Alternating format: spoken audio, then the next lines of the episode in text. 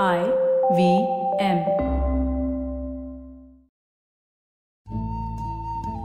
IVM के Hindi travel podcast टेढ़े मेढ़े रास्तों पर आपका स्वागत है। टेढ़े मेढ़े रास्ते ही क्यों? वो इसलिए कि घूमना भी तो ऐसे ही रास्तों की तरह पेचीदा और लगातार उतार चढ़ाव भरा होता है, जहाँ हर पल कुछ नया देखने और महसूस करने को मिलता रहता है। शर्त बस यही होती है कि आप कान खुले रहने चाहिए।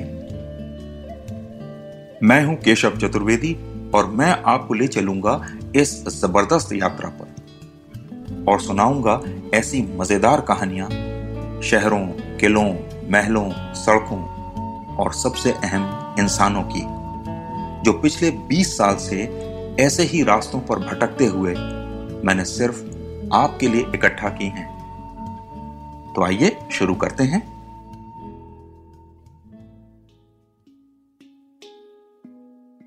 एक समय था जब सिक्किम की राजधानी गैंगटॉक पहुँचने के लिए या तो सड़क या फिर नई जलपाईगुड़ी से हेलीकॉप्टर लेना पड़ता था। लेकिन आज तो यहाँ एक नया एयरपोर्ट बन गया है, जहाँ से गैंगटॉक सिर्फ़ 34 किलोमीटर दूर है। मैं जब यहाँ पहुँचा तो शहर में मुझे दो खास बातें दिखाई दी। एक तो हर जगह बौद्ध भिक्षु मौजूद थे और उनका समाज में बहुत सम्मान था। दूसरा, शहर की हर चीज़ पर मानो मुंबई फ़िल्म के मशहूर नायक डैनी डेंजोंगपा का अधिकार था। मैं जिस होटल में रुका, उस होटल के मैनेजर ने मुझसे कहा, सर, आप बिल्कुल सही जगह आए हैं। ये होटल डैनी सर का है। आपको मैं वो कमरा दे रहा हूँ जहाँ से सुबह कंचनजंगा दिखाई देती है। अब आपकी किस्मत ठीक हुई और मौसम साफ़ हुआ तो दिख जाएगी। वैसे मैं जो कर सकता हूँ, वो मैंने कर दिया। मैं खुश था कि चलो डैनी से नहीं मिला तो क्या? उसके होटल में तो रह ही रहा हूँ। होटल के मैनेजर ने कहा, सर, आप ऑफ़ सीज़न में आए हैं तो मैं आपको चाय कॉम्प्लीमेंट्री भेजवा रहा हूँ। थोड़ी देर बाद चाय आ गई। बिना दूध की चाय, जिसका रंग बिल्कुल नारंगी था। मैंने उसका नाम पूछा तो वेटर बोला, सर, इसे लॉपचू चाय कहते हैं। चाय का पूरा जायका लेने के बाद मैं नीचे शहर देखने उतरा। मेरा होटल बाज़ार में ही था। बारिश रुक चुकी थी, लेकिन गहरे बादल अभी भी मडरा रहे थे। शहर की लाइट जल चुकी थी और मैं एक रेस्टोरेंट में जाकर बैठ गया, जहाँ मेरे लोकल गाइड को आना था। भूख लगी थी, सो मैंने नूडल्स ऑर्डर कर दिए। उन्हें खाने के बाद मैंने बिल देते हुए पेटर से कहा, तुम्हारा रेस्टोरेंट बहुत सुंदर है। और खाना भी बहुत अच्छा है। वो मुस्कुराया और बोला, जी, डैनी सर का है और हमें कहा गया है कि हर कस्टमर को खुश करके भेजो। एक बार फिर मैं अपनी किस्मत पर खुश था कि लगातार दोनों बार मैं डैनी से जुड़ी जगह पर पहुँच गया। फिर मेरा गाइड आया और उसने मेरा सारा भरम पंचर कर दिया। उसने बताया, यहाँ आप जिस रेस्टोरेंट या होटल में जाएँगे, वो आपसे यही कहेगा कि डैनी इसका मालिक है। डैनी को ही बाकी भारत में सब लोग जानते हैं। इसलिए यहाँ लोगों को लगता है कि उसका नाम ले लो, बस लोग खुशी खुशी यहाँ ठहर जाएँगे। मुझे लोगों की यह मार्केटिंग रणनीति बहुत ही रोचक लगी। अगले दिन हमें दो बौद्ध मठ देखने थे। और विकल्प, या तो हम पास ही एंचे का मठ देख लें, या रूमटेक चले जाएँ। हालाँकि गैंगटॉक का विकास एंचे बौद्ध मठ के कारण हुआ है, लेकिन यहाँ रूमटेक का आजकल बोलबाला है। तो हमने रूमटेक जाने का फैसला लिया। रूमटेक करीब 55 साल पहले तिब्बती नववर्ष लोसर के दिन शुरू हुआ और इसे शुरू करने वाले और कोई नहीं बल्कि सोल में कर्मापा थे। मैं रूमटेक ये सोचकर पहुँचा कि बौद्ध धर्म के एक महत्वपूर्ण गढ़ में जा रहा हूँ।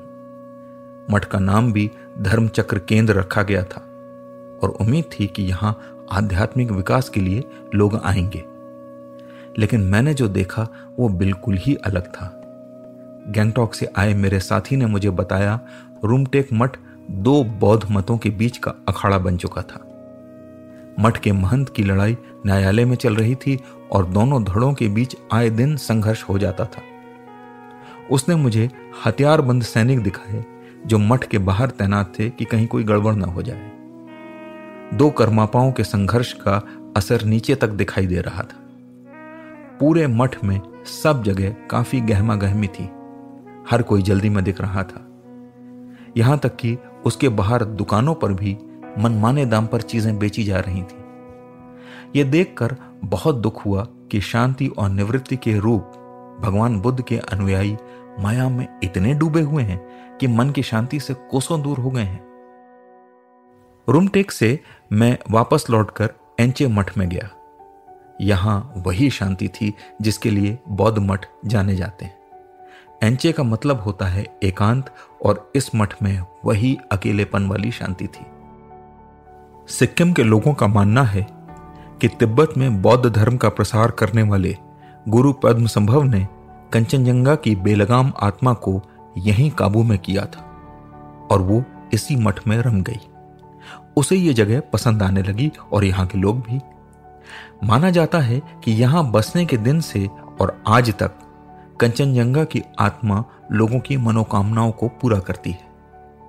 हम चलने ही वाले थे कि मेरे स्थानीय साथी ने कहा, सर, आप भी कुछ मांग लीजिए। मैंने एक मिनट के लिए हाथ जोड़े, लेकिन मांगा कुछ नहीं। मुझे हमेशा लगता है, ईश्वर अंतर्यामी है, वो मन की बात जान ही लेगा। रात तेज बारिश होती रही। और मैं रात ये सोचते हुए सोया कि इतने बादल और बारिश में कंचनजंगा के दर्शन कैसे होंगे? होंगे भी कि नहीं? अगले दिन सुबह साढ़े चार बजे मेरी नींद खुल गई।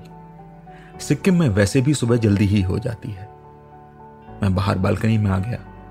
शहर अभी भी सो रहा था।